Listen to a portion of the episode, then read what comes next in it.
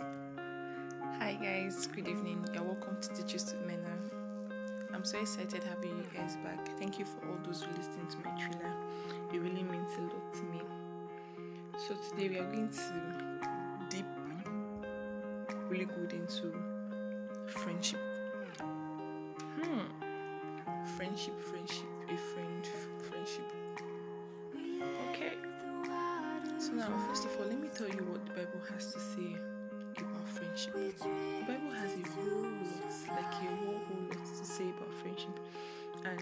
for those of us who are Christians, you would find very interesting things about friendship on Proverbs, on the book of Proverbs. You find so many interesting things on friendship. And I got this very interesting passage that says a good friendship refreshes the soul. And that's a lot. How many of us have healthy relationship, healthy friendship, friends who can actually help us to feel that refreshness that the Holy Spirit is telling us about today?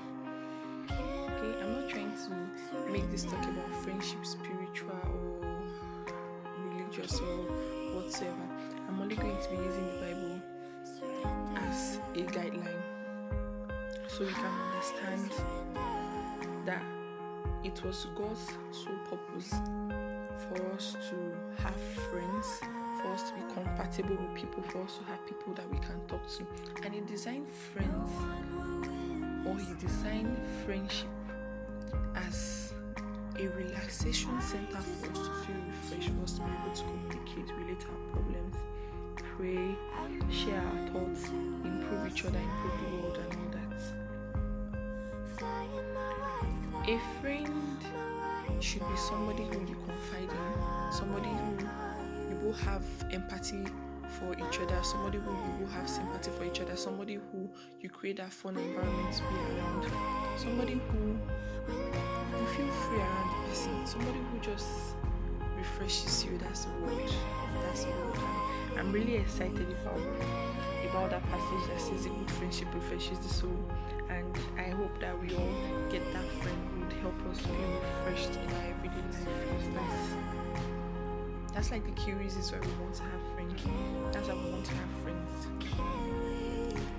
Do you know that iron sharpens iron? And a good friend should sharpen a friend. The book of Proverbs 27 verse 19 portrays that. It tells us more about that. Proverbs 27 verse 17, sorry, tells us more about that. You should not just have a friend because every other person is having a friend. Like I just want to have a friend. You should have a friend for sole purposes. You should have a friend for good reasons. You should get into a relationship or a friendship for good reasons. You shouldn't just be with somebody because ah that person has money, this person dresses well, person knows how to talk, stuff like that. You should get into into friendship because it has a whole lot of physical benefits, spiritual benefits, and otherwise. Friendship can be dangerous, friendship can be lovely, friendship can be a whole lot of experience depending on the kind of friend that you have. And now the Bible tells us that there are friends who destroy each other, but a real friend sticks closer than a brother. Wow. And you find that in Proverbs 18, verse 24. Getting that friend that sticks closer to a brother. Don't forget that you have your brothers and your sisters so they can be friends to you in your time of adversary. When you're having when you're in adversary, you your brothers and your sisters are those who can come to you. But your friend is there at all time. Your friend even becomes a part of the family and, and, and, and then stuff like that.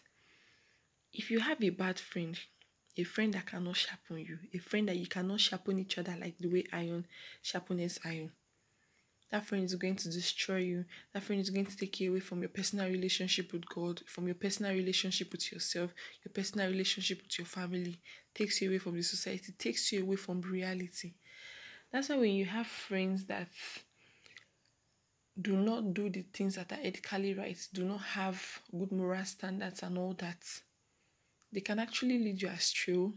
People actually have friends that have influenced them and they do all sorts of things. They result to drugs, they result to they result to a whole lot. We we know that already. But the whole point is we should have a kind of friendship and we should establish a kind of relationship as the one or just like the one Ruth and Naomi shared. Now, Ruth was the daughter in law to Naomi, and Naomi's son died, and all that long, long story we already know from the Bible. But Naomi stood her grounds and told Ruth, and then Ruth stood her grounds and told Naomi and said, I'm going to stick with you. Your God will be my God, your people will be my people. Wherever you go, I'm going to go.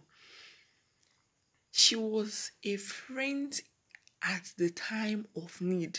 In the time of need, she knew when to come into Naomi's life and, and be there for her and comfort her. She showed sympathy and empathy on Naomi. She helped her until she grew stronger, and God blessed her richly for it. And so today, I just want us to reflect and ask ourselves do we actually have those friends that make us feel refreshed? Do we have friends that help us realize those inner gifts that God has bestowed us with? Those friends that helps us realize realize that God sent them to us to comfort us in our time of need? Do we have those friends that make us laugh, smile, that we can have fun with? Don't forget, it's not all friendship that are fun to be in. And if you don't have that friendship that is fun to be in, then you should pray that God should give you that friend who can help you feel that refreshness of the soul that he talks about in Proverbs 27.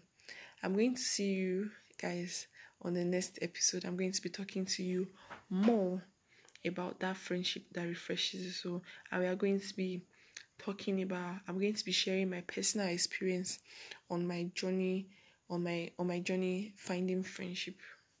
Thank you so much for listening. Stay tuned on the Gist with Mena.